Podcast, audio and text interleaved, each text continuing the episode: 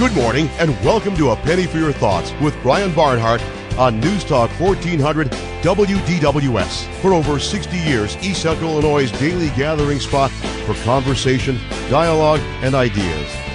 You can join in on the phone, online, or via text.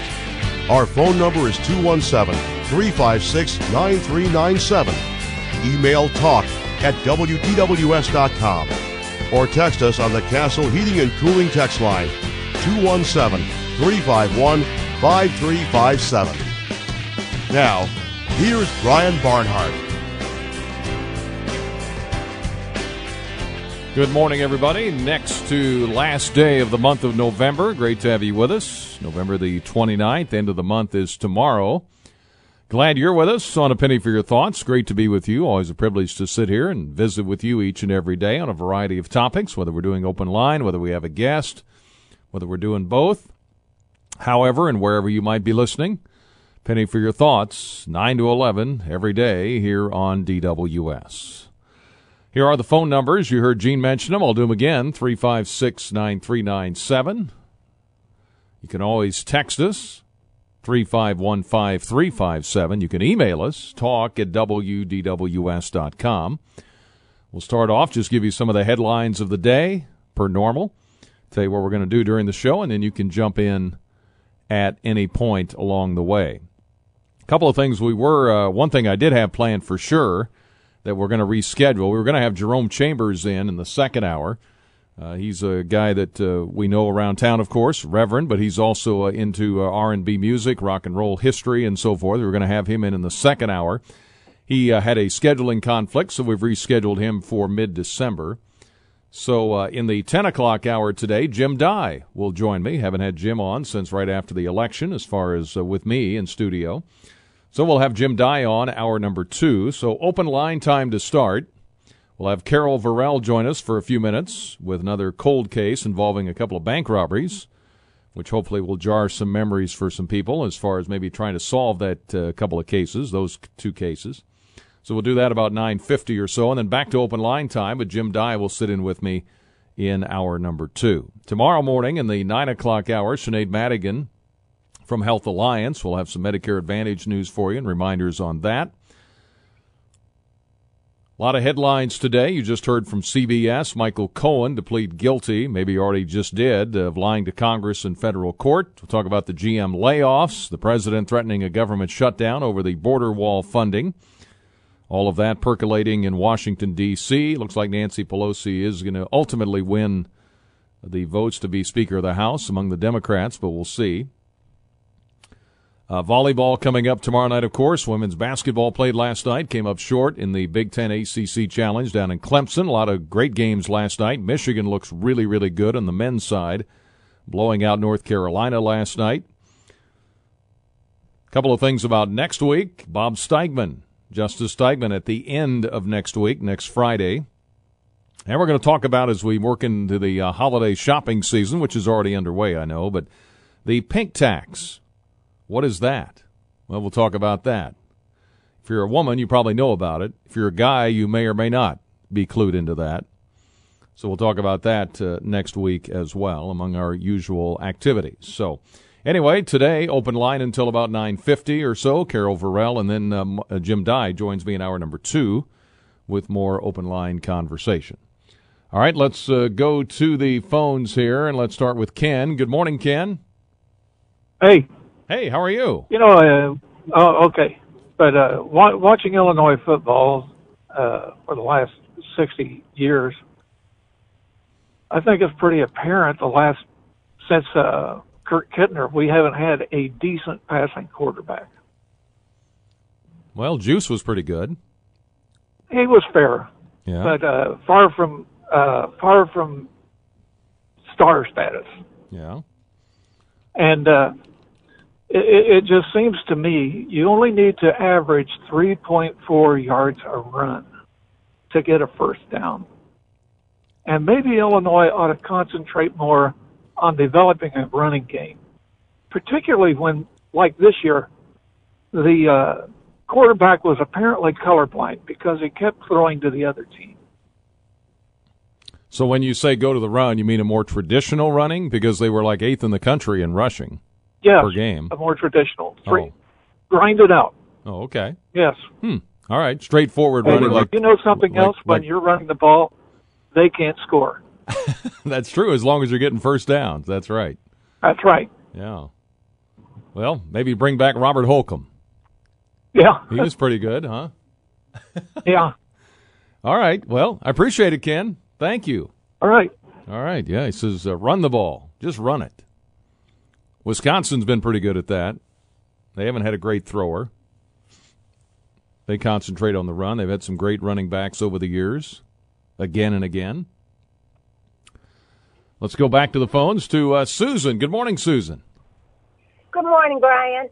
First of all, I love this show with you on it. I'm going to just say that.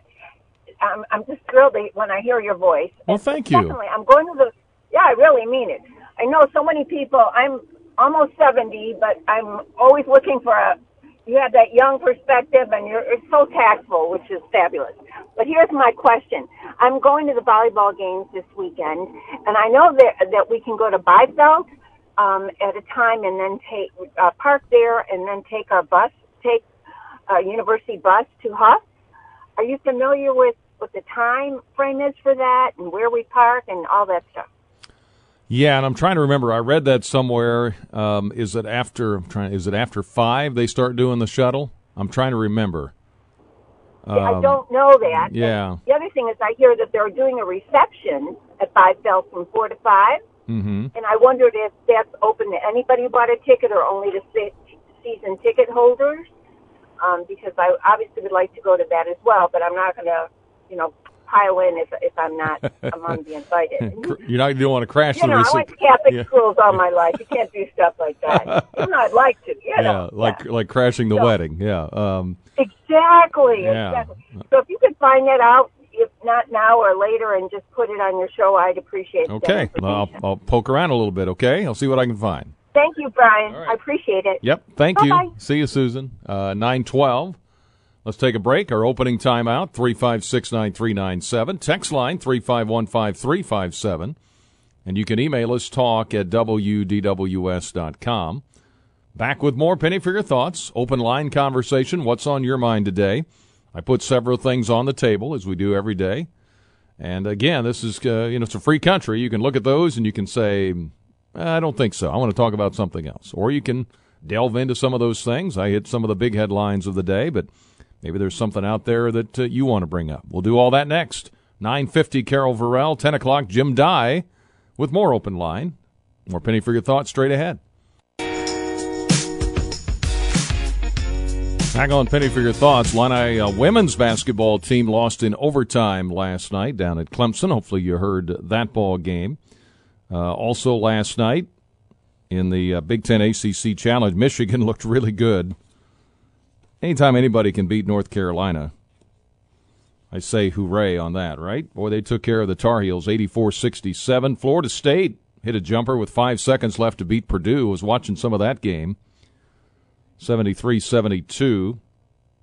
Virginia beat Maryland, an old A C C matchup that now is the Big Ten A C C matchup, of course, with Maryland now in the Big Ten, seventy-six seventy-one. Syracuse beat Ohio State. That game is seventy-two sixty-two in Columbus. Northwestern beat Georgia Tech, sixty-seven sixty-one. Be anxious to see the uh, renovated Walsh-Ryan Arena up there. And Rutgers gets a win in Florida at Miami, fifty-seven fifty-four was the uh, final there last night. So pretty close anyway in the uh, Big Ten A C C Challenge. All right, let's see here. Here's some information we uh, dug up. Champaign-Urbana Mass Transit District, two eighty Transport Complimentary Shuttle. It's A D A compliant. Shuttle will begin route ninety minutes prior to the first serve. Will run continuously up until sixty minutes after the match has concluded. Pick up and drop off location in the Circle Drive of the Bielfeldt Administration Building. Patrons will be dropped off at the west entrance of Huff Hall on fourth street. Will return to Bielfeldt for a shuttle back to their cars following the matches. There is no charge for the two eighty Transport Volleyball service. All members of the public may ride. And I think her question may have been, when does that start? What time do they start that? I'll I'll check the release. There may be a release, Adam, from the D I A folks from the other day, and I've got it back on my desk, but I'll have to go get it during the next time out. And then she asked about a reception. I don't know about that, but we'll look into that too. That's going on at Bielfeldt. All right, nine seventeen here at uh, News Talk fourteen hundred D W S. Some of the uh, headlines today I was looking at, the layoffs of G M. It's adapting to the market as it should. That's an editorial in U S A Today.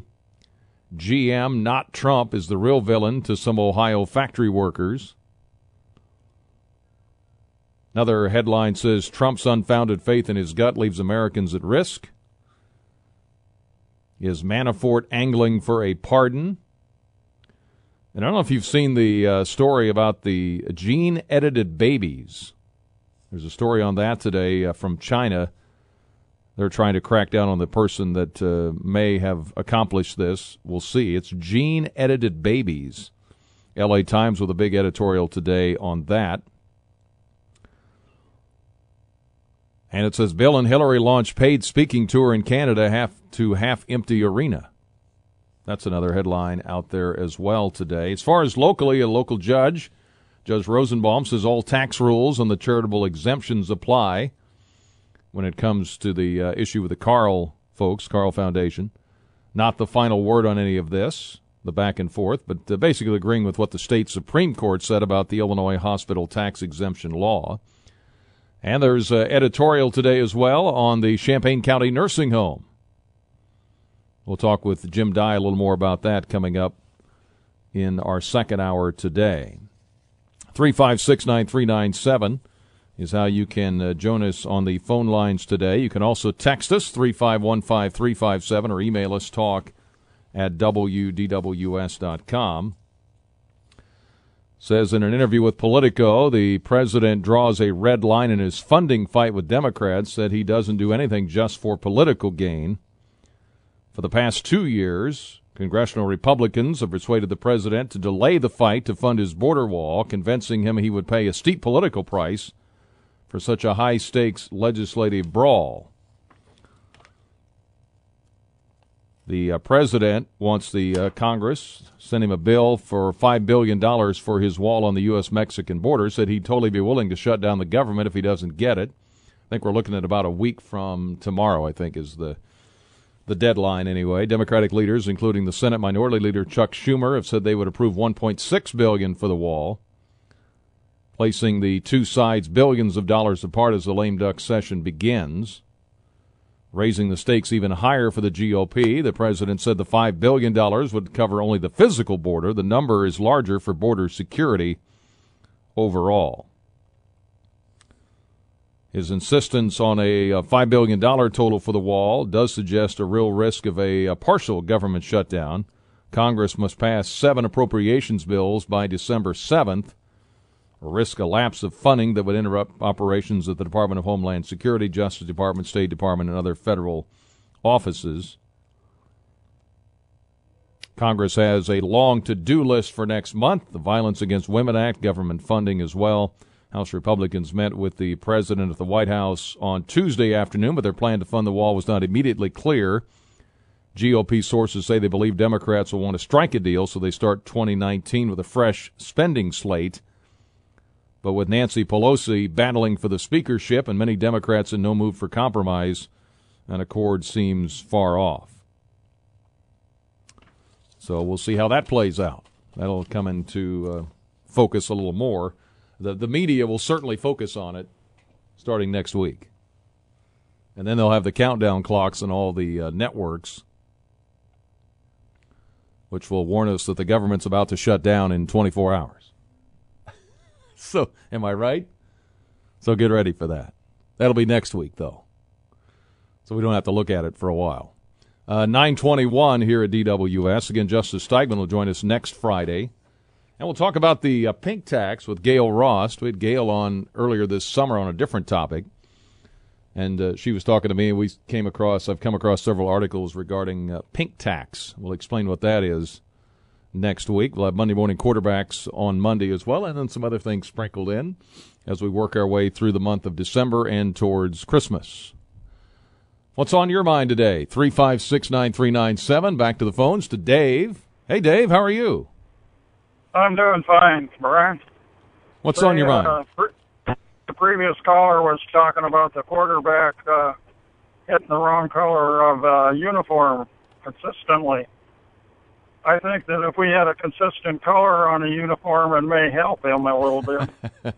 We have some gross uniform colors, especially that gray that I see at homecoming every year, and I think we need to get a consistent color and a consistent helmet. And stick with it, huh? Yes. Yeah. Every other team that's got a good team uh, stays with consistent colors. Well, when you think about it, you're right. I mean, Michigan's pretty consistent. Um, Penn State's pretty consistent. Now, Ohio State's had a couple of different ones this year. But uh, you know what that a lot of that is, is marketing. Yeah, well, we do a poor job of marketing uh, as far as colors go, yeah. in my opinion. So keep keep it simple. Right. Yeah. Well, I, I forget the number of combinations. I'll have to go look. It was, I think... Um, at least seven or eight different combinations this year. So, well. All right, thank you. Maybe that's it. Hey, thank you, Dave. Yep. Appreciate it. Yeah, it says uh, get a more constant, consistent look on the uniforms. We did wear a lot of different combinations. There was orange, orange, orange. There was orange helmet, white. I don't know if we wore the orange pants. I think we did one time. There was white, white, white. There was all blue. I think there was all orange mixed in there. And he mentioned the interceptions. A couple of callers have mentioned that. A J didn't really have a lot of interceptions early in the year. In fact, Illinois was like first in the country for the first, oh, third of the season, first quarter of the season, as far as having no interceptions or very few. Now, those picked up as the season went on. And they're right about that. Because I think you wound up with either similar numbers, T Ds to interceptions, or it was slightly more interceptions. nine twenty-four here at D W S. We'll take a break. Penny for your thoughts. Open line time today. What's on your mind? Penny for your thoughts. Back after this.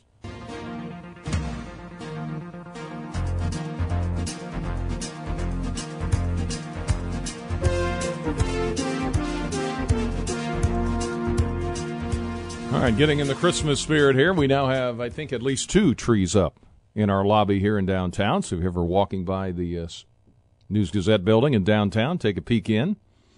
You can wave at us when you're uh, walking by. We're just behind the glass a little bit here in our downtown studio. three five six, nine three nine seven. Chad Ebert is the owner of Precision Painting. Wants to thank his customers for a great outdoor painting season. Now the holidays are upon us. And he asks, wouldn't the inside of your house look better with a new coat of paint? Precision Painting now taking bookings for winter. twenty percent off normal rates in order to keep fully staffed. Precision Painting's goal is to earn your letter of recommendation, and they now have well over two hundred local letters of recommendation. fifty Angie's List reviews are A-rated, the recipient of the Super Service Award.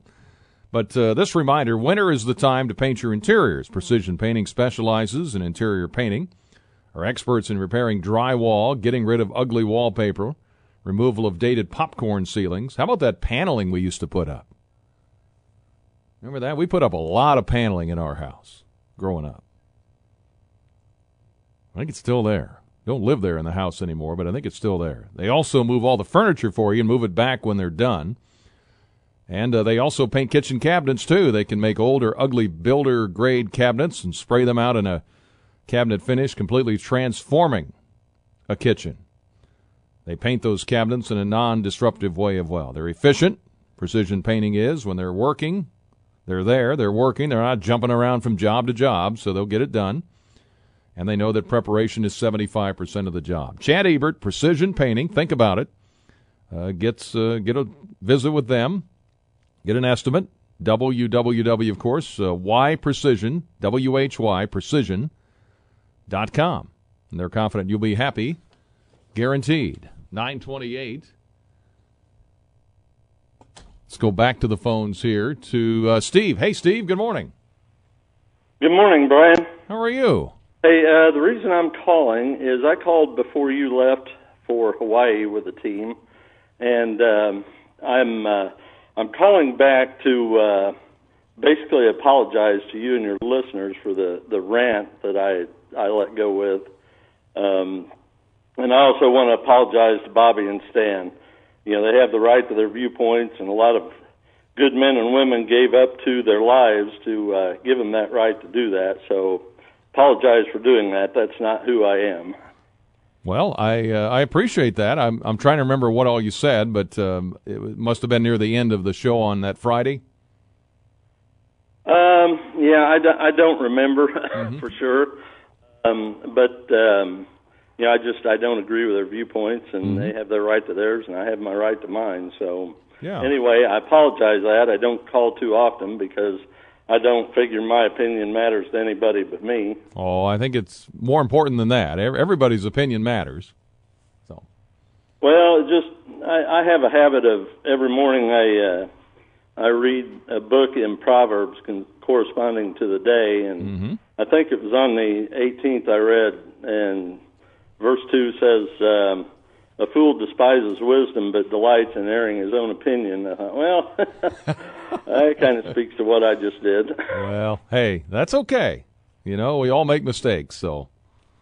And uh, but, uh, some, some, there some... is one one issue I do have with your program, and it's not with you. I, lo- mm-hmm. I love Penny for your thoughts. Mm-hmm. But uh, every morning when Michael Kaiser gives the weather, his uh, his bent towards global warming is pretty evident when he says the weather's this or, or that, above or below normal.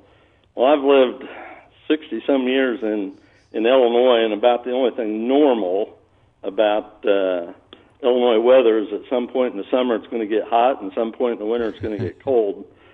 And past that, that's why you have averages. And it seems like these days that there's such an emphasis on words matter, and it's actually averages, not normal.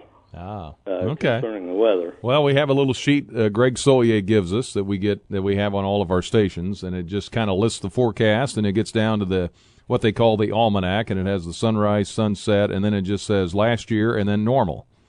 So maybe um, may, maybe maybe it's Greg's well, fault. Well, I, I hear Greg Solier all the time, yeah. um, and he usually uses the word average. Yeah. So.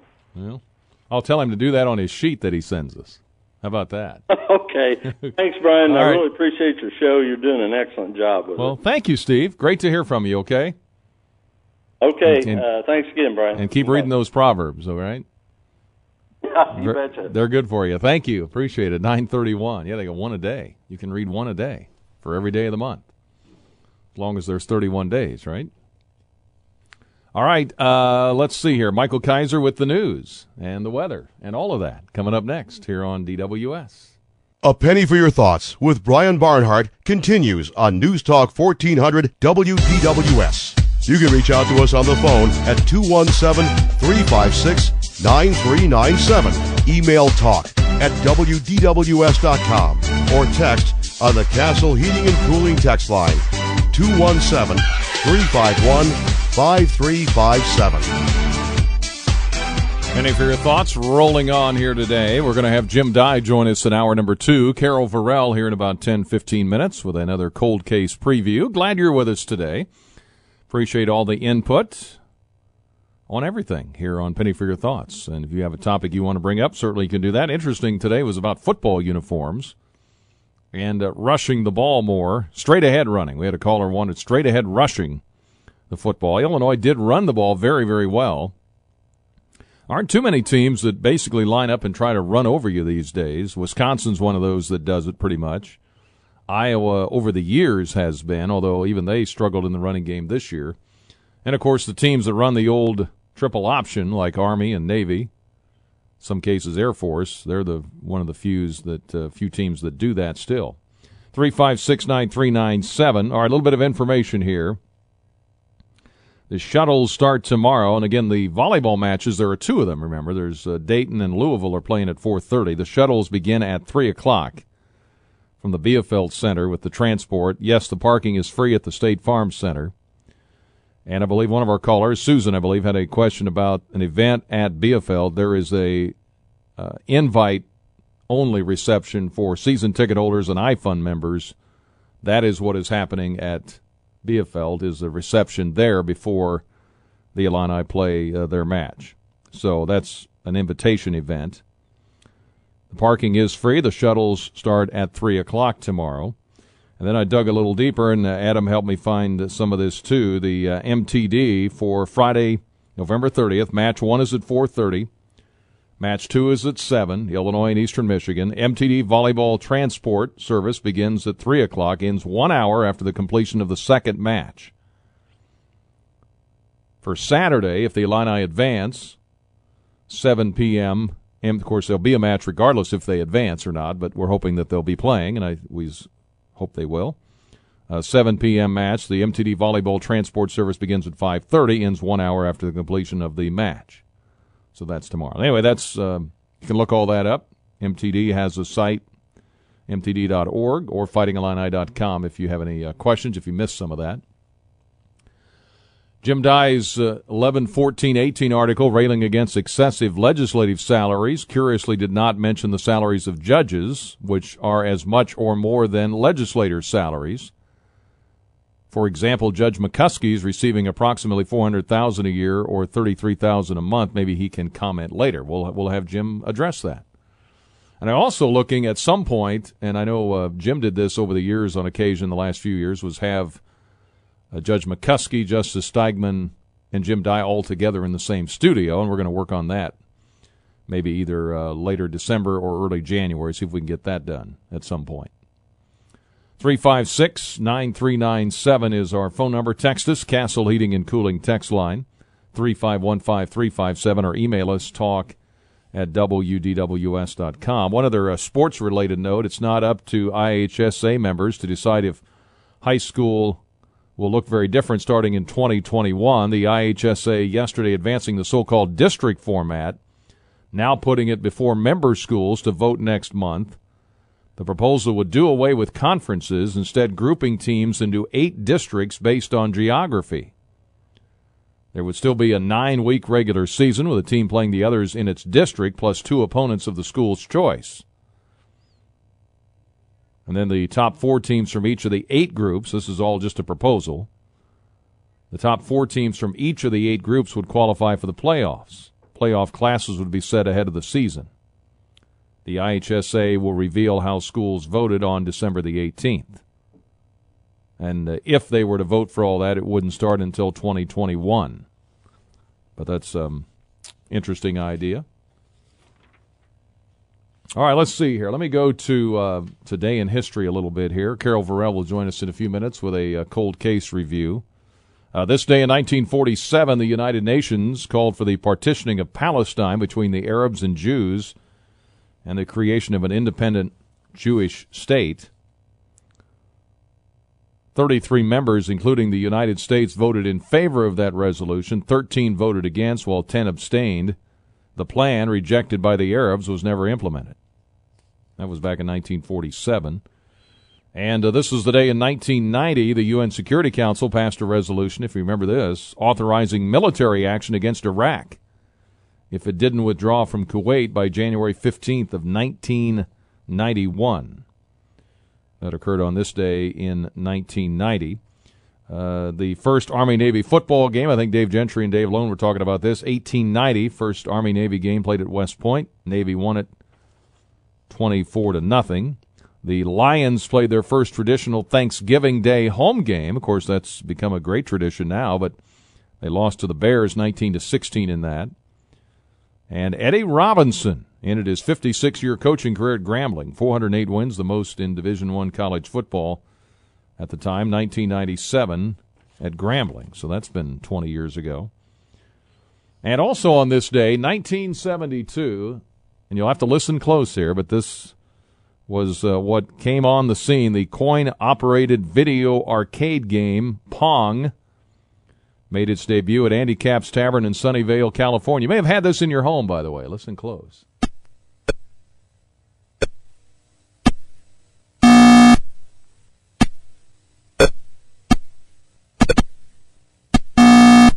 Sound familiar?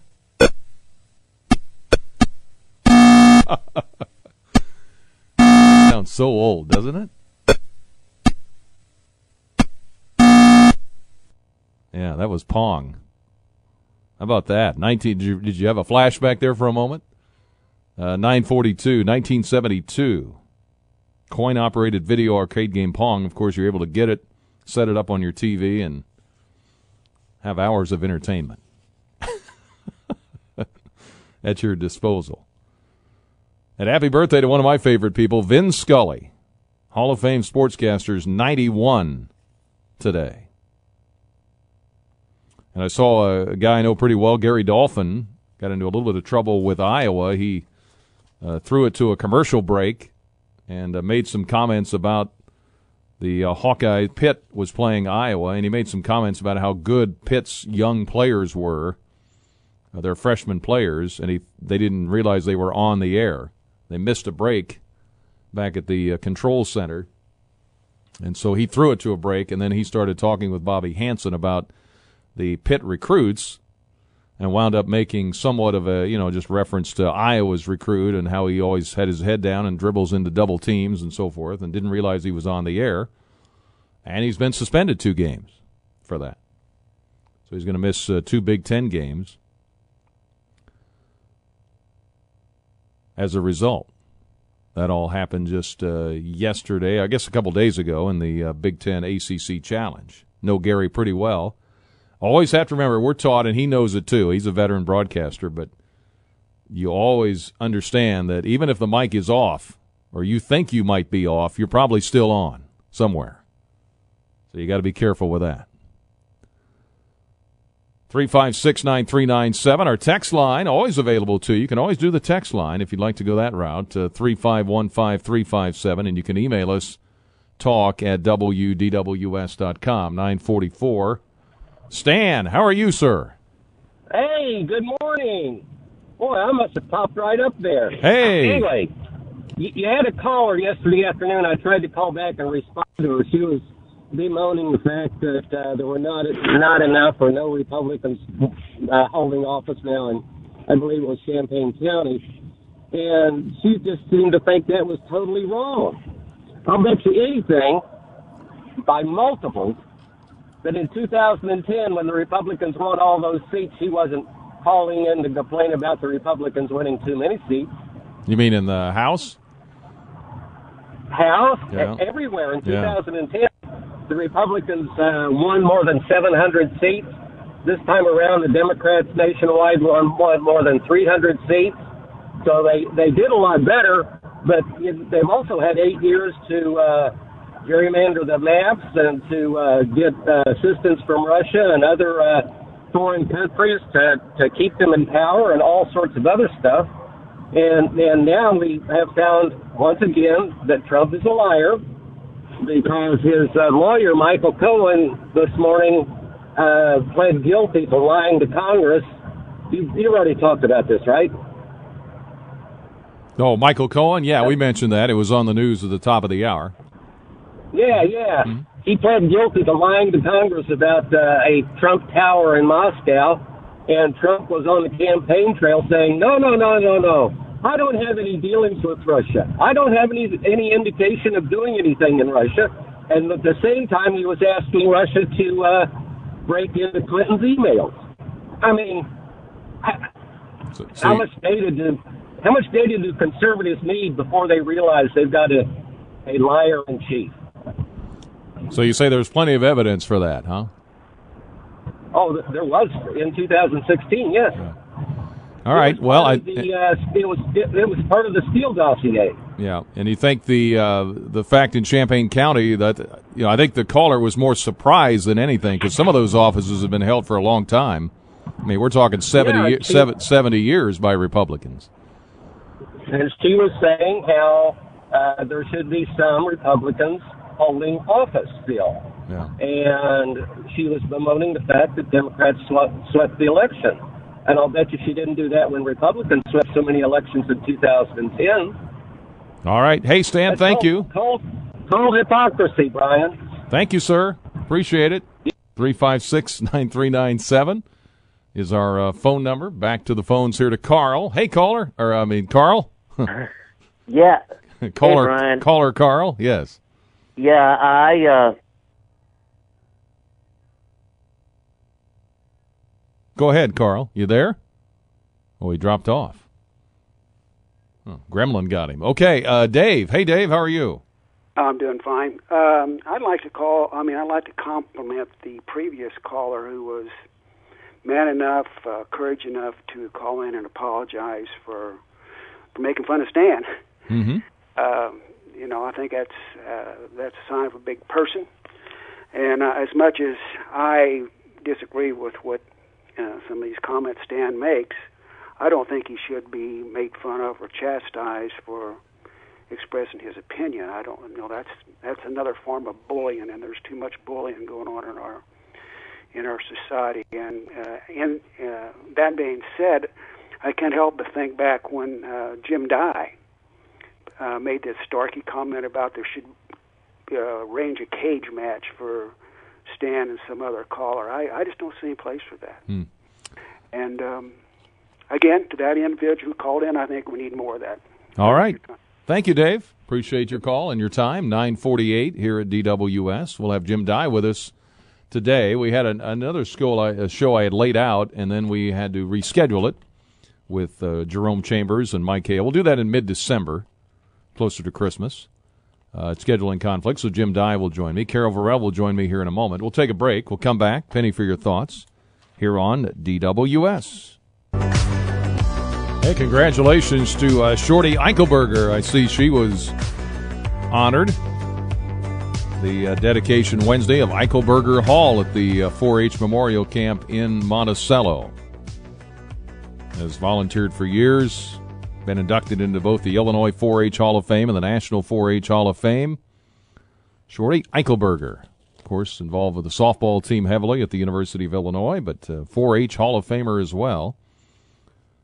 thirty-two hundred square foot structure will allow four H'ers to participate not only in arts and crafts, but also STEM projects and music and dance activities. So congratulations to Shorty Eichelberger. And also, congratulations uh, Chase McLaughlin, honored as the Big Ten Kicker of the Year. That came out a day or two ago. Chase McLaughlin, one of our listeners texting in. And the uh, sophomore at the University of Michigan, Will Hart, was the Dyke Edelman Fields Big Ten Punter of the Year Award. That award named for Dyke Edelman, of course, from the University of Illinois. So congratulations to both of those young men. Got a young lady in here. Carol Vorel is here. How are you, Carol? Oh, thank you for that. Yeah. How you doing? I feel young all the time. Yeah, I young mean, at some, heart, a lot of right? times my dad used to say, why don't you act your age? Why do that? Why start? I know, why start now, right? It's too late. Well, we have another cold case, and uh, talking about bank robberies this weekend, right? Yeah, we're going to change things up a little bit this month, mm-hmm. and um, we're going to go ahead and feature two armed robberies of uh, a bank in Urbana. Mm-hmm. First Mid-Illinois Bank and Trust at six oh one South Vine Street in Urbana. Uh, the bank was hit in April and in July of twenty sixteen, and it appears that it's the same guy who robbed the bank each time. Totally covered in clothing from head to toe, wearing a ski mask, basically the same clothing both times. There's a little bit of difference, um, armed with a gun. And um, luckily, nobody hurt, only employees in the bank. Looks like he scoped the place out first to make sure that apparently there were no customers in the bank. But, you know, the big thing is nobody was hurt. He did not use the the, the gun. But as part of what we're going to be featuring is um, a lot of still photos, um, color photos of the robber from both robberies. I, I mean, it just, I get goosebumps when yeah, I think about it. They've got some great photos of it. Yeah, the bank yeah. security cameras these mm. days are just amazing. And also then we also have some video that you you just got to see. Um, it'll be on our website, news dash gazette dot com, W D W S dot com as well, um, of the gunman coming into the bank. You can see him between the two front doors putting the mask on. Unfortunately, you can't see his face real mm. clearly. And then he comes in, hand stretched out in front of him, gun. Mm. It just, I, I, I, like I said, I get, chilling, I get goosebumps huh? yeah. when I think about it. I mean, it's it's hard to imagine as an employee, as a customer, although once again there were no customers in the bank, what would it be like to conf- be confronted by a man who's pointing a gun at you? Mm-hmm. Oh, I can't imagine. You know, I've I can't Unfortunately, either. I haven't had that happen yet. Oh, I can't don't ever imagine. want to. So no, that's true. Yeah. So police need your help. Um, he had gloves on as well, and so he didn't leave any fingerprints. And um, there is one photo of him running from the bank that you can see uh, an image of his face. And maybe if somebody, somebody might be able to recognize him from that photo. Hmm. Hopefully. Yeah. Because, boy, police sure would like to solve these crimes. Yeah. So all of that will be in the paper, online? In the paper and online um, on Sunday, mm-hmm. um, W D W S dot com, news dash gazette dot com, and then on Monday morning I'll have a radio story. And what was the bank again? Where was it? It was First on Mid Illinois Bank and Trust at six oh one South Vine Street. Mm. You know, and the, another interesting thing is that's only like a block south of the police department. Yeah, you know, I was going to say that's Amazingly. right near downtown and everything. Yeah, right downtown. Yeah. And the f- the first robbery occurred uh, during um, the Christie Clinic Illinois Marathon, and on Friday, April twenty-ninth of twenty sixteen, and that was the day of the five K race. Hmm. The one uh, n- almost three months later, on July sixteenth, occurred on a Saturday morning during the farmers market. So there were a lot of people around town. Yeah, distractions and, and so yeah, forth. Yeah, and so police are hoping that, gosh, maybe somebody saw something. Hmm. All right. Well, we appreciate it. We'll look forward to all of that. Yeah. The complete I've, coverage. You'll have podcasts, too. Uh, podcast radio, as well. Absolutely. Station, Don't so. want to leave that out on the website. The, yeah. um, a podcast where I talked to the investigator and an employee who was actually there during the robbery. Did they get away with a lot of money? Um, do we know? We They generally don't disclose that. Okay. Okay. Well, thank you, Carol. Oh, you bet. We'll look forward to it. Thank Carol, you for Carol, inviting me. You're welcome. Back in a moment on Penny for Your Thoughts here. Jim Dey after the news at ten. Back on Penny for Your Thoughts, nine fifty-nine. We're about ten seconds away from the news from C B S. Jim Dey joins me after the news. A quick first hour. W D W S, Champaign-Urbana, ten o'clock Central at the Tone. It's the second hour of A Penny for Your Thoughts with Brian Barnhart on News Talk fourteen hundred W D W S. You can reach out to us on the phone at two one seven, three five six, nine three nine seven. Email talk at W D W S dot com.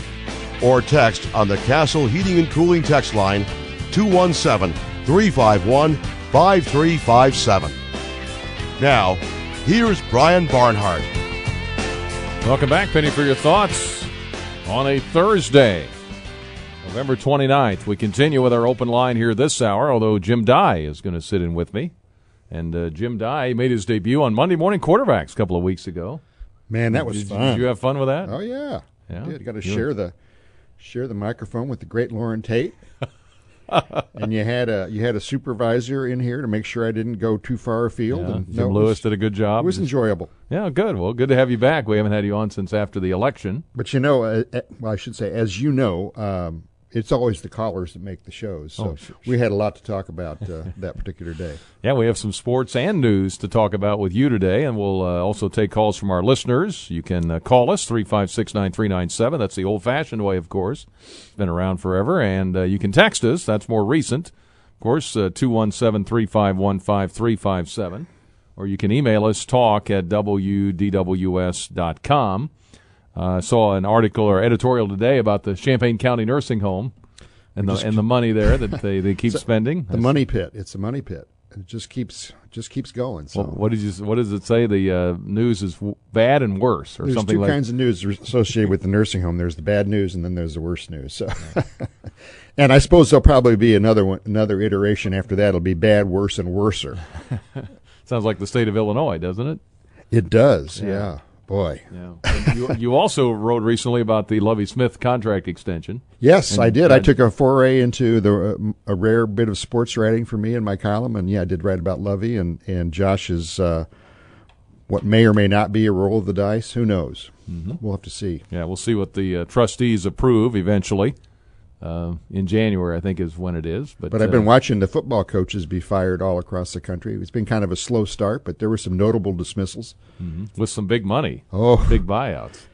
you know, that's not such a bad gig, is it, to have somebody owe you fourteen million dollars like Bobby Petrino's owed by the University of Louisville? twelve It's either twelve eight It ranges between twelve eight and fourteen three But I think I can make a go of it on either yeah. number. There's the old uh, thing we chuckle about where you can say, well, you know, because sometimes they'll they, a severance, they'll pay you five million dollars to leave. Yeah. And people will say, well, you can pay me five million dollars so I'll be happy away. to leave. to go away. I don't want to work here anyhow, right?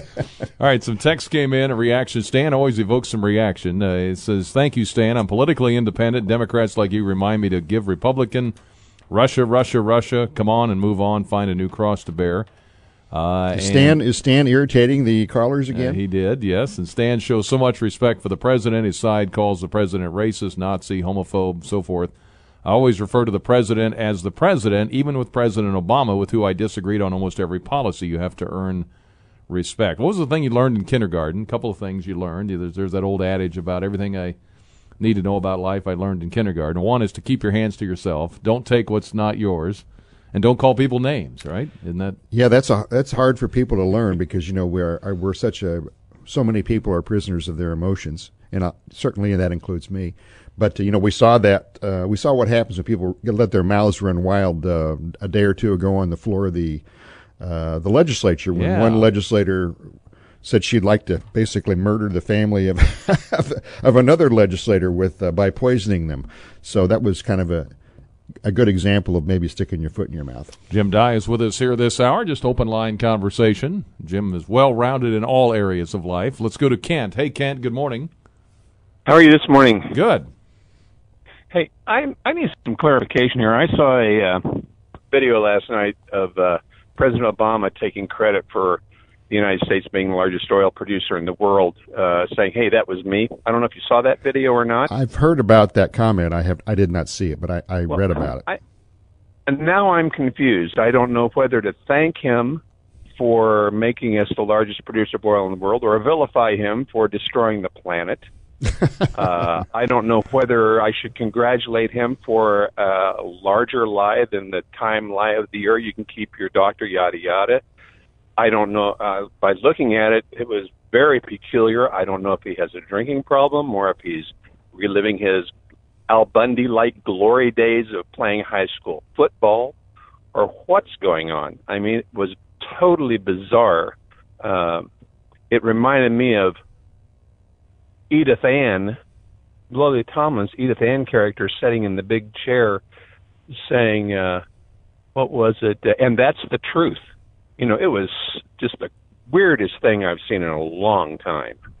Well, you know, President Obama, former President Obama, is uh, like a lot of politicians. When he sees good things happening, he wants to take the credit for it, whether he had anything to do with it or not. And as I said, well, that's you know, not I wonder, un- that's not unusual. I wonder, did, your, your point is a good I gotta one. I got to wonder, did, did he forget that Al Gore invented this thing called the Internet, and it's all out there? You know, I don't know what you know what politicians say. Poli- you can't take too much of it seriously, but you know, this is a guy that uh, I mean, pr- he's clearly not responsible for the oil boom right now. I mean, he, because he was actually his policies were opposed to uh, did what they could to limit oil production. Now he couldn't limit oil production on public on private lands, but he certainly tried to do so on on public lands. And he's also the guy that um, that ridiculed openly ridiculed. Uh, Vice presidential candidate Sarah Palin when she suggested that uh, more aggressive drilling could could solve uh, our energy woes, and uh, so that's the record. But you know, he just like he wants to take credit for the the current uh, economy, he wants to take credit for the current uh, energy boom. And I think the people that really deserve the credit for the energy boom are the uh, are the uh, frackers, because that's what's really opened things up and turned the U S into in, once again into an energy powerhouse and made irrelevant well, you know, the no, countries in the Middle East. And with that too, uh, we talk about lowering the footprint of the United States is the only country that's lowered their carbon footprint. You want to thank somebody for doing it? It's the frackers through the natural you gas. Know. You're right. That's right. Yes, it's it's it's just bizarre that whole that whole little. thing of his the other night was really bizarre. I mean, even even you can you can pass on on politicians like to take take the credit for things when they're good, uh, whether they were in office or not. But you know, I I kind of got to wonder about worry a little bit about the man's sanity and mental stability at this point, because it was really, yeah. really odd. I think politicians, as Jim said, politicians do that all the time. I mean, that's and, and you know, economies yeah, e- e- economies are so huge. You know, they they there are certain policies that people put in place or hint that they're going to do, or there are certain policies that one party has and another one doesn't that encourages things. But you know, things don't change the day a new president takes office from one day to the next. It's more well, it depends, long-term. It depends uh, on, on whether they succeed or fail, uh, how yeah. the, you know, how the how it gets spun, right, how it know, eventually no, plays no out. Yeah, yeah. All right. Hey, thanks, Ken. Hey, well, listen, I, you have a great week, uh, and tell everybody, everybody, Merry Christmas, and and uh, thank you so much. Very good. Thank you. Appreciate it. Three five six nine three nine seven. You going to volleyball? Absolutely. Yeah. yeah. I'm actually a season ticket holder for volleyball. So you got your order in. I got my order in, but I I didn't get it in. And, in time to get my regular seat, so I'm going to be have a little little worse seat, seating on uh, Friday. By the way, we're talking about tickets and uh, transportation to and from State Farm Center uh-huh. and parking and all of that. Also, the uh, Department of Intercollegiate Athletics, because we ordered our tickets too, they said, in an effort to avoid potential delays or long lines at Huff on the night of the match, we highly encourage you to come back to get your tickets in advance. This can be done visiting the west lobby of the State Farm Center, nine a.m. to five p.m., Uh, through Thursday, which is today. With the first match on Friday, we'll call via State Farm Center until one tomorrow, and uh, then you'll be able to pick them up at Huff Hall starting at three thirty on Friday. So you might want to stop by State Farm Center. You know, I went to today. the Purdue match Saturday night, and they had a lot of people that were picking things up at uh, at the uh, Will Call Center at Huff, and their line was unbelievable, and I was glad I wasn't in it. So people should keep that in mind. Yeah, yeah. Go get your tickets at the Assembly Hall. State Farm Center. Save yeah. yourself mm-hmm. a lot of trouble. You can just walk right in.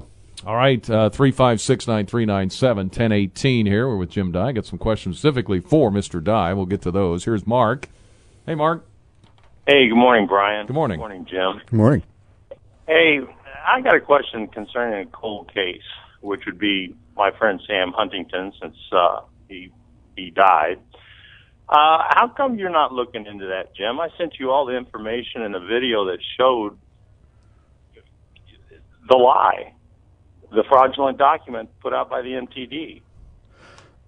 Well, I think I mean, what you, you said, the cold case, I mean, I, w- this gentleman was injured in a in an accident involving the M T D, and I think there's some litigation over that.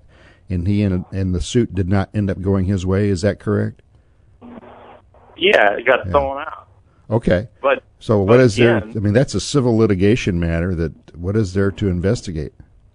Well, they created a fraudulent document. That's a crime. That's criminal action. And the M T D's management got away with it, and yet I got ample proof to show that that was a crime. And and for it to be ignored. The state's attorney won't touch it. It's not in their purview. The attorney general won't touch it. It's not in their purview. I've tried about six other government entities, and nobody will touch it. And here I've well, got... Maybe that's because they think there's nothing there to pursue. Did you look at the video? I did not did look I at the video. You? I did not look you at the video. You didn't look. Well, you should look at that video. I, it's quite clear that that was a male driver involved when they sent out a, a document saying it was a female driver. That's fraud. That's criminal fraud. The man died. Does it become vehicular manslaughter now? Because he died from his injuries due to that incident on the bus?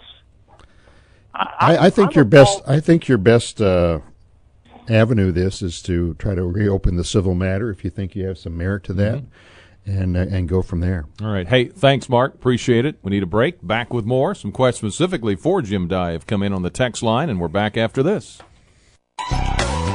ten twenty-two here at D W S and thirty-two degrees downtown Champaign. Just a little hint of sunshine here as we work our way until the end of November. We'll have a flashback Friday tomorrow in the second hour. Sinead Madigan will join us in the first hour from Health Alliance.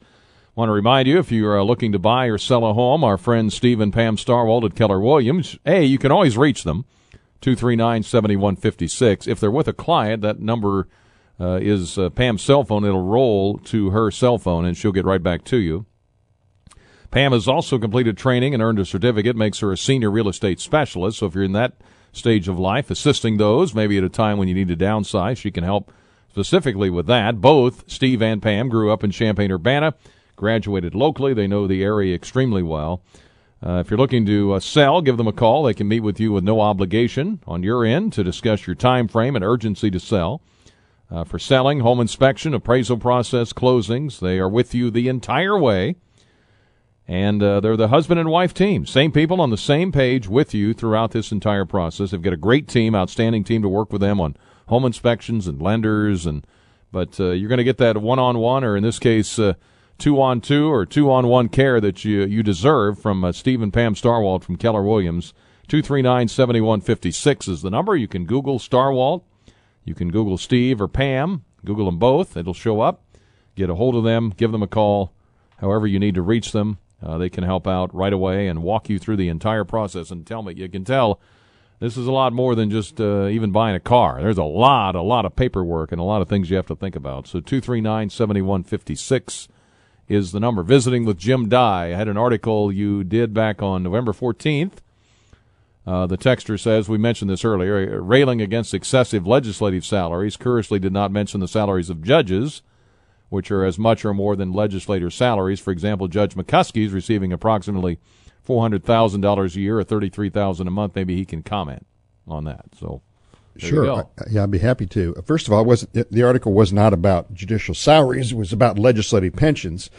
And the the the uh, the article on which my, I forget now whether it was a column or an editorial, uh, can't keep track, Uh, was based on an article I, that that that writing by me was based on a on a investigation of legislative pensions and how legislators kind of rig the pensions to really kind of fatten their uh, and feather their own nests. So it wasn't really an article on salaries per se. It was on it was on pensions. As far as Judge McCuskey, Judge McCuskey is not making a salary of three hundred or whatever. four hundred thousand dollars a year. Yeah, yeah, what he is is he is a retired federal judge who has a pension from the federal government, which is set by federal law, and he all and he wor- works as a straight state trial judge, so he has a pension and a salary, not not just one big salary. So that's what it's about. It's uh, income from two different entities. I mean, it's certainly a lot of money, and one could say it's too much money, but uh, that's what it is. Tom writes in, he says, the fourth train wreck in a row in Illinois football will be in twenty nineteen. Tom says, he says, Mister Whitman and Mister Smith need to go. The stands are going to be nearly empty at Memorial Stadium next fall. That's from Tom. And uh, when has a government shutdown really ever been a complete government shutdown? Because we're looking at at least a partial one a week from tomorrow, I guess. Yeah, there, it, that's, it's not because uh, substantial parts of the, the federal government operate on uh, – Uh, well, they just operate on their own, whether there's anybody there or not. That would be things like uh, law enforcement and Social Security and all the rest of that stuff. So he's right. It's not a total shutdown, and I hope we would avoid a total shutdown. The parties use these against each other to uh, to um, gain um, legislative advantages, and so we're going to threaten, I guess, a shutdown of the government unless the Democrats give get what they want yeah. from Trump, or Trump gets what he wants from the Democrats. He wants five billion dollars for the wall, and they want, right now have uh, one point five billion dollars. But well, I, I don't I don't see uh, that happening, but, I mean, it could, and so they'll have to work out the details. I hope they do, because the shutdown helps no one. I mean, it certainly doesn't help the party that forces it. Didn't help the Republicans when they forced the shutdown under Trump, and it didn't help the under Clinton. The Democrats yeah. when they've tried to when they've forced a shutdown mm-hmm. under uh, Did I? What did I say? I said, said didn't Trump, help. The, yeah. Didn't help the Republicans when they forced a shutdown under Clinton, and yeah. it didn't help the Democrats when they forced a shutdown under Trump. Well, so. what, and I, you and I both watch a lot of politics. Sometimes you just kind of chuckle, you know. You think because I heard somebody refer. I, I think it was Steve Scalise was being interviewed, and he said, you know, well, the upcoming Schumer shutdown, referring to of Charles course, Schumer, you know, they, they attach Schumer. a name to it. Absolutely. And it's like, okay. Uh, well, so I try to I try to leverage uh, I try to leverage my advantages for myself by shutting down the government. Then you try to leverage political advantages for yourself by putting my name on it. Yeah, it's just a let's just get and, it taken. Well, care and of the it. other and the, what'll happen here too is with all the stuff happening in Tijuana on the border with the caravan and people sometimes rushing the border, and they're holding them in Mexico right now. And the president's been talking to the incoming president of Mexico about using that as a holding place, basically, until they can get them processed.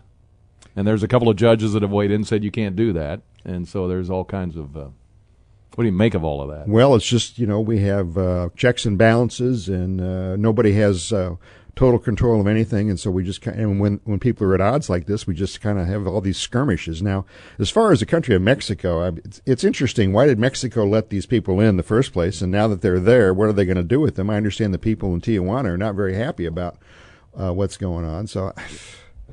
This is just political theater in, a, in kind of in a very ugly way. And, and I think a lot of times you get into a what I call a faculty lounge philosophical discussion over what to do with immigration. And then you have a story like this where it forces people to look at what actually happens when people show up at the border and want in for asylum or other reasons. Right. And it shows where the holes are and what's happening. I mean, the the, the courts down there, from what I'm told and read, are overwhelmed with they are. processing cases. So sure. people are let go, and then sometimes they, they never come back. They come. They, they don't, don't come, come back. back. So once you get once you cross once you get your foot across the border, uh, you're in, because they're going to take you into custody. They're going to schedule you for a trial. They're going to give you a notice to appear, and you're not going to appear, and that's the end of it. And I've had other people I've seen say, "Well, no, sixty percent of them come back." And I'm like, well, I don't know, you know, whose whose facts are looking at or who's quoting whose These facts. These people are not seeking yeah. us real, what we call in the conventional sense asylum. They they're not happy in their home countries, because their home countries are very pleasant places to be and live and prosper, and so they want to come here. Like millions of people all over the all over the world want to come to the United States because it's perceived as a land of opportunity, which it is. On the other hand, how many millions of people can we take? Mm-hmm.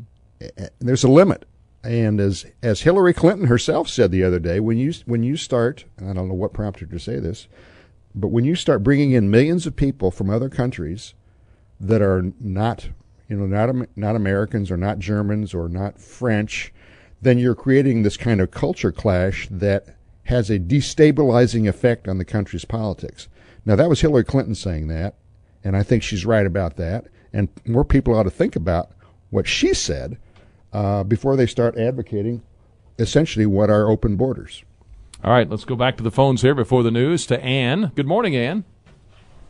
I was interested in that case of a caller named Mark about the M T D. Yeah, mm-hmm. Mark Thompson. Mm-hmm. uh, uh, oh, uh, is there any way that could he could call in and give his phone number? I wanted to talk to him. Uh, M T D has a... Well, they've been sued many times, and they simply stick the taxpayer with the with their legal fees. And they, well, that's it's a public entity. How else yeah. could uh, who else would pay for it? Well, what we can do, uh, Ann, is we'll have Mark, if he's listening, he can call back into Adam, and then Adam, our producer, will get his number. Well, you know, you and oh. that'd be fine. But let me just say, you know, say the M T D has been sued many times, and of course. It has been sued many times because, and it's because they have accidents, and they're like any public entity, they get well, sued. Well, they they have other problems too. They oh, have sure. a bus driver. But who, I, my point is, my, my point is and that, so and there was a case where there was a ten million dollar verdict, but this is a case where the M T D was found not liable, and so therefore it didn't have to pay out any money. So anyhow, and you're referring to well, that, the other. Well, they may have been liable. I, I'd like to get Mark's phone number so I could contact him okay. and tell him. Well, what we'll try to do, and we'll hopefully this will work, is um, he'll call back in, give it to Adam. You can call then the same number you oh, okay. just called, and then maybe Adam can give it to you, so we can do it that way. Okay. Okay. Thank you. All right. Thanks, Ann. Appreciate it. Three five six nine three nine seven. We're here with Jim Dey. Uh, texter says, since nineteen seventy-six, there have been eighteen government shutdowns. I haven't kept track, but that's eighteen too many. But yes, I just uh, I always get chuckled at the uh, tickled at the uh, countdown clocks on all the uh, you know when we get to next Thursday there'll be a twenty-four hour countdown clock. Now this is is this over the debt limit or is this over the, the, the lack of a budget? I mean, I lose track. They've they've had them for both reasons. I think they've had an extended what they call the continuing resolutions. I think it was put off until after the election, till right about now. And then, uh, and there's some bills, other things they're supposed to have passed by now that they haven't. So, hmm. anyway, funding bills. All right, here's Michael Kaiser with the weather. More uh, phone calls, emails, and texts coming up here on Penny for Your Thoughts. A Penny for Your Thoughts with Brian Barnhart continues on News Talk fourteen hundred W D W S. Penny for Your Thoughts continues here with the Jim Dey with us here on Penny for Your Thoughts up until the top of the hour. Tomorrow morning at nine, Sinead Madigan from Health Alliance with some news, uh, Medicare Advantage, some reminders. We'll do that in the nine o'clock hour. ten o'clock hour, Flashback Friday. And we'll do that, of course, it's the last hour, the last Friday of the month. What are you flashing back this time? Well, we keep that a secret until oh, tomorrow, okay. So. That's uh, classified information. I'm sorry if you, know, you told me you'd have to kill me, right? That's right. But I wouldn't. I wouldn't do that. I'm sorry I asked. Yeah, it's okay. Highly classified. Uh, let's see here. For Mister Dey, it's getting to be a regular story. Young people shot at a fraternity and house parties. Are there any local ordinances regarding crowd size before permit required or hours allowed? If not, do you think it would help?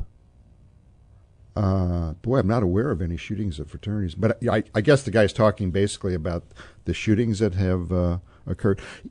You know, I don't know. You're going to have people at parties, and how do you police that? I think there are noise ordinances uh, that uh, sometimes draw the attention of police, but I think those are complaint-based, so if nobody complained, probably nobody would get involved.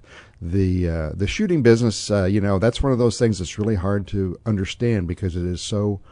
It is so self-destructive and foolish and dangerous. I, I don't know what we're going to do about this, really. I mean, we're trying to deal with we're trying to deal with a population here that doesn't really seem to recognize many bounds or limits right. on their behavior, and they're very impulsive and they do things that are very self-destructive to them and to others. Three five six nine three nine seven. Jim Dey is our guest here today up until eleven o'clock. We're just taking open line conversations. Uh, whatever's on your mind, you can uh, send those along to uh, one or both of us if you'd like. Jim Dey says, I have a question. Maryland used to be a really good A C C basketball team. Yeah. Since joining the Big Ten, they haven't been as good. They haven't won an A C C or Big Ten challenge as a Big Ten member. Why do you think that is? Do you think they play to their competition? The Big Ten is now probably just as good as the A C C. A C C used to be the dominant league in basketball when Maryland was an A C C member. That's from Mike. Yeah, Maryland's got a great uh, tradition uh, going back to the days of Lefty Dreisel and probably before that. So I don't know much about the history of uh, Maryland before Lefty, but uh, yeah, they, they had some great teams, particularly with Gary Williams. He had, and they won a national championship yep. with Gary Williams. And have, have they? How have they done since they've gone to? I think they're still pretty good. Still pretty good. I mean, they're, and yeah. I wouldn't uh, write them off by any stretch. They lost last night to Virginia, Virginia. in a very close game. So uh, I'm not sure they've fallen as far as you think they have, although the competition in the Big Ten is pretty brutal. But then on the other hand, when you're in the A C C and you got to compete with North Carolina and Duke, which they did. I mean, they went head-to-head with them uh, for years under Gary Williams. I think did, who succeeded Gary Williams? Was that Turgeon? No. Uh, was there Jim O'Brien? May have been in between. There I just don't one, remember. One of them that got in trouble and had to resign. Well, Jim O'Brien was at Ohio State. Okay. Maryland. Of course, you know, when Gary Williams was at Ohio yeah, State, you're right. he left a team for Randy Ayers that was just unbelievable. Right. And so that guy was a heck of a recruiter. There might have been a, some fall off after Williams retired because he was such a tremendous yeah. coach and recruiter. We'll look it up. But it's I wouldn't easy. write him off. It's it seems easy. to me like when they play Illinois, they give us more than we can handle. Yeah, Mark uh, Mark Turgeon has been the coach there the last several years. Yeah. Uh, came from Texas A and M, had been at Wichita State and so forth. Uh, talking about the caravan, I guess, is it says here they could have gone to Texas in half the time. Talking about the caravan, I guess. They went way over to Tijuana. I, I'm assuming that's what they're referring to. Well, they want to cross over into California.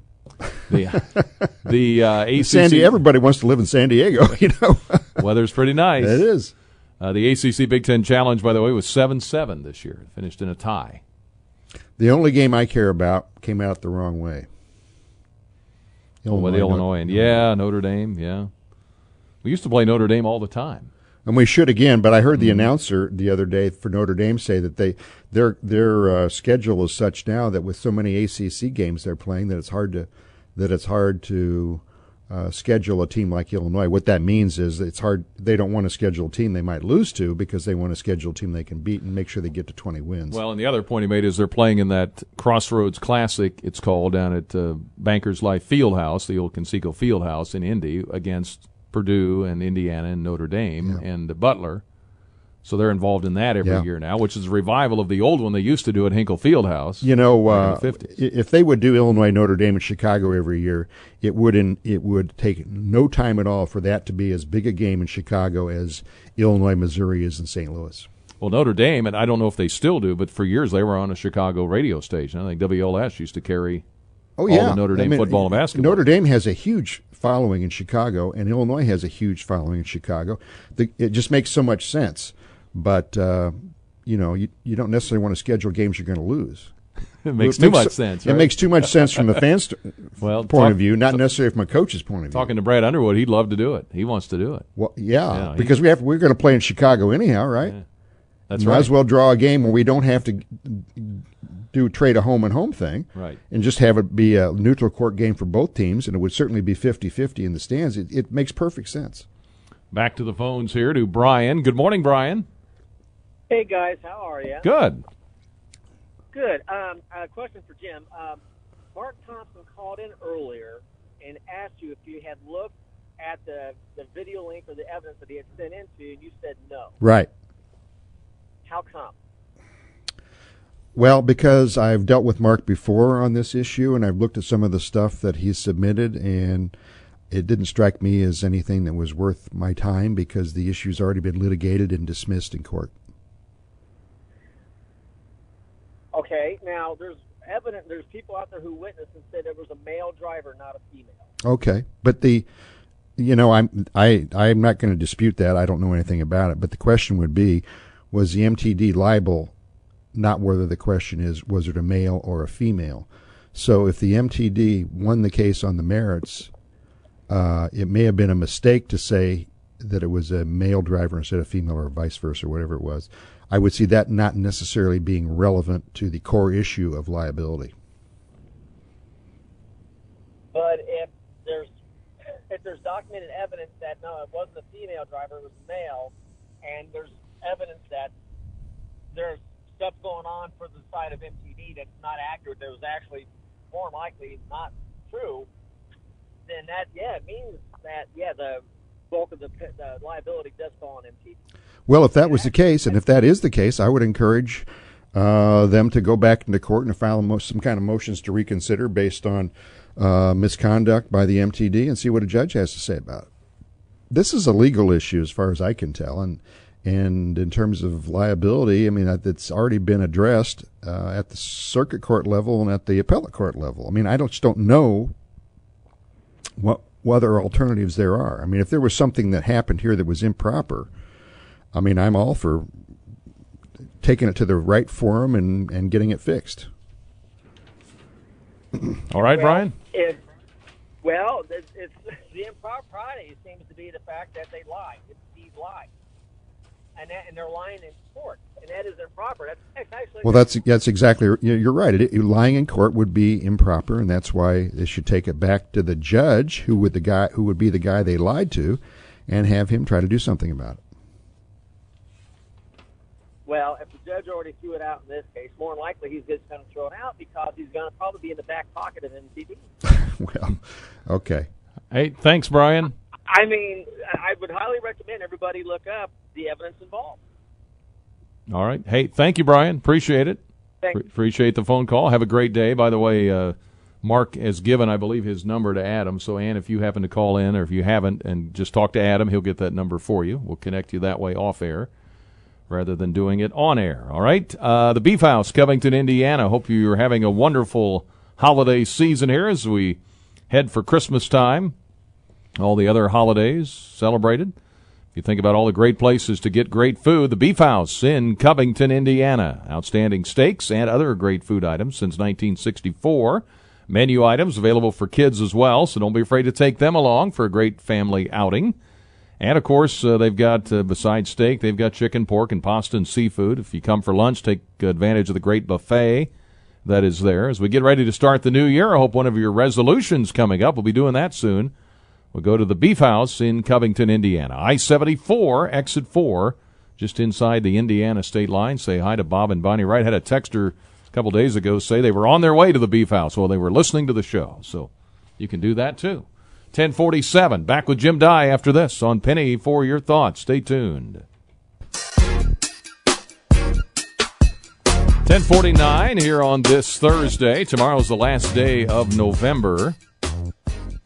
And a texter says, I'd like to ask Mister Dey if he'll watch the video that Mark sent him. I don't think it'd be too much to ask. That was from a recent text, and I think we are caught up. All right, back to the phones here to uh, John. Good morning, John. Good morning, Brian. I'd like to ask Jim a question. Uh, do you think we're going to start inspecting ever, investigating every president like we are President Trump now, back to his lawyers, what he did and all that? It seems like it's ridiculous. Uh, you know, I'm afraid we're this whole thing is uh, going to set off this constant uh, retaliation, counter-retaliation. Of course, Democrats feel aggrieved because Republicans impeached Clinton, and uh, now the Democrats uh, say they see the chance to get even because they're mad about losing the two thousand sixteen election, and they think if they impeach Trump, you know, that's going to help them win in two twenty. Uh, these are pointless exercises that, I mean, assuming there's nothing there, and I, I I don't see anything so far that would be an impeachable offense. Assuming there is nothing there, I mean, this is very, very destructive because it's time-wasting. It, it diverts our attention from more important issues. But if you're a Democrat and you think that the most important thing is getting elected in two twenty, uh, then that's what you're going to do, and that's the... I mean, President Trump uh, is not like he's an innocent in this thing. You know, some of his his uh, his ill-advised comments and his kind of thumbing his nose at uh, his various um, um, critics. I mean, it, it just encourages that kind of overreaction, and you know, so I don't know, but I'm afraid we're going to see this because you know the, you've seen that uh, the Democrats were wild, went wild when George. Eight, when George Bush was president, and then, of course, the Republicans went wild when Obama was president, and now the Democrats are going wild that Trump is president. So, yeah, this uh, business of uh, it's just like the judicial, uh, the fights over the judicial wars, where the Democrat Republicans were enraged over what the Democrats did to Trump, so then they started doing the same thing to the Democrats, and, and then, of course, that was kind of uh, highlighted by by the by the Merrick Garland. Uh, non-vote thing. So no, when, when once the war starts, uh, you can't you can't not fight it because then you're viewed as a pushover. So I think I think we might be onto this thing. Of course, uh, you know, there's not always going to be impeachable uh, or so-called impeachable uh, wrongdoing to investigate. But I'm afraid you got a point there. Yeah, that's a long-winded uh, way of saying I yeah. agree with well, you. Well, and when you think about it, I mean, when you go back to Andrew Johnson. Sure. You know, there was a dispute over the firing of the war secretary, yeah. Stanton. Yeah. And they, you know, the legislation was clear that the, he supposedly violated was obviously unconstitutional. The president clearly has the right to fire a subordinate officer. Yeah. And, and what do we get? We got a politicized uh, impeachment in, that failed. Uh, and that was in the eighteen, you know, sixties. So, so, you know, history doesn't repeat itself, but it what does rhyme? Is that what they say? Anything else, John? No, that's about it. Hey, thank you. Thank you. Yeah, and if you go back and read the details of that. Yeah, you know, you know was, these uh, it, it, one point I like to make. This kind of this kind of really vicious politics is a is a result of uh, a lot of discord between the parties. So in eighteen sixty-five, you had the radical Republicans who were upset with Johnson, who was a tennis, former Tennessee senator, because he wasn't, in their view, being uh, hard enough on the southern slave states after the Civil War. So that was about as that was about as rabid a disagreement as you can have, and so that's mm-hmm. the result was the impeachment. And uh, now we have this really uh, rabid disagreements between liberal Democrats and conservative Republicans, and we seem to have uh, f- lost. the chance to work out some kind of acceptable middle ground to both parties. And until we get back to that, uh, I think we're just going to see more of the same. Lefty Drizel was at Maryland for seventeen years, yeah. three hundred fifty wins almost. Bob Wade yes. was in between he and Gary Williams, and then right to Mark Turgeon. Yeah, Bob Wade way. was a miserable failure. Three years. And of course, yeah. he took the job after... after one of Lefty's players died in that drug overdose, whose name... Oh, Lynn Lynn uh, Bias. Lynn... Bi- Lynn uh, Was it Billis? No, it was no, that's Bias. Jay Billis. Yeah, Jay Lynn Billis. Bi- yeah, Lynn Bias. I forget, I but yeah, that was Lynn a big Bias. Scandal at the time. Oh, yeah. Eventually yeah. consumed Lefty. Yep. Hi, hi, Anna Wall. I want to just say that we are blessed to have the News-Gazette, and Mister Dey is a, my favorite reporter. My only fan is calling. And it is because of the two of you that I have actually expanded my intellectual horizons. And thank you very much. Well, you're very welcome. Thank you, Anna Wall. Very nice of you to say. I appreciate that. Well, I mean it. Yeah, I know you do. Thank you. Thank you. You wouldn't say it if you didn't mean it. Good work. Thank That's you. That's what I say. Yeah. Give them hell when they need it, if necessary. All right. Back in a moment here, but first let's get Lewis in here before the break. Hi, Lewis. You know, actually, it's Lois. Oh, Lois. I'm That's sorry. Okay. Yep, misspelled. That's all right. That's okay. Well, I even spelled it for him. That's okay. You know what? Usually I use a different name only because no one can spell Lois. I should have told him it was it was Superman's girlfriend. Well, there, there you go, go. Lois Lane. Okay, okay, as Superman's girlfriend. What okay. do you got to say for yourself? Right. Okay. Well, I'm calling actually to speak to Jim. Um, I spoke with you, um, I guess it was about twenty-one years ago. Holy cow. I My stepfather was mugged, and as a result of the mugging, it, it turned out to be a homicide. And uh, you called me and talked to me about my stepfather, and his name is Robert Taylor. And that is, uh, I guess, a cold case still, and that uh, weighs heavy on me. And um, would like to ask if you would maybe put a bug in Carol Vorel's ear and see if maybe she could pursue that cold case. Robert Taylor, tell me, what were the circumstances of the mugging? He wasn't uh, jumped around the hospital, was he? Yes, he was. Okay. He most certainly was. And that, he was the man who was uh, robbed or beaten on the thing, and he died a couple days later, is that right? That's right. It ended up, it, he, the mugging had called a, caused a blood clot yeah. that went to his lungs. And that was near Provena? And, uh, was that near Provena? No, it was actually near Burnham. Burnham, that's it right. I'm sorry, Burnham. Yeah, okay. Yeah, was, yeah I remember it was, that. It was, yeah, it was behind Doctor Lowe's uh, medical building that was just a half a block west of Burnham, and the cab had let him out at the back door, and he was walking around to the front door. Where was he headed? Was he headed to the hospital? No, he was headed to the doctor at that doctor's uh, okay. uh, because he had cancer. Yeah. He was a World War Two veteran, yep. and as I told you back then, he was such a good person and a good soul. If he only had one dollar in his pocket and you asked him for it, he would give it to you. When was that now? What year was that? It was nineteen ninety-seven, and it was in September. You know, I remember that. It sure doesn't seem like uh, twenty, twenty years ago. Holy mm, cow. Wow. I know. Uh, yeah. You know, yeah. the thing about that, and I remember the problem the police had at the time, was that there were no witnesses to the mugging. They had basically nothing to go on. I think your father, stepfather was basically found uh, on the ground there and uh, with no yeah. one around. And so they had they had nothing to go on, and apparently nobody... Uh, who had knowledge of it ever came forward. And okay, but yeah, I will definitely do that. Well, and one of the things which, I mean, you know, and that was back before they were using D N A a great deal, and but uh, they did find his wallet. I believe it was near, I can't remember if that's kind of like there's a power, it's not a power plant, but, you know, something to do with power up on maybe fifth street, and uh, several blocks from there, and mm-hmm. so I and they still have his wallet. Sure, I mean, I'm assuming part of the evidence. Yeah, away. yeah.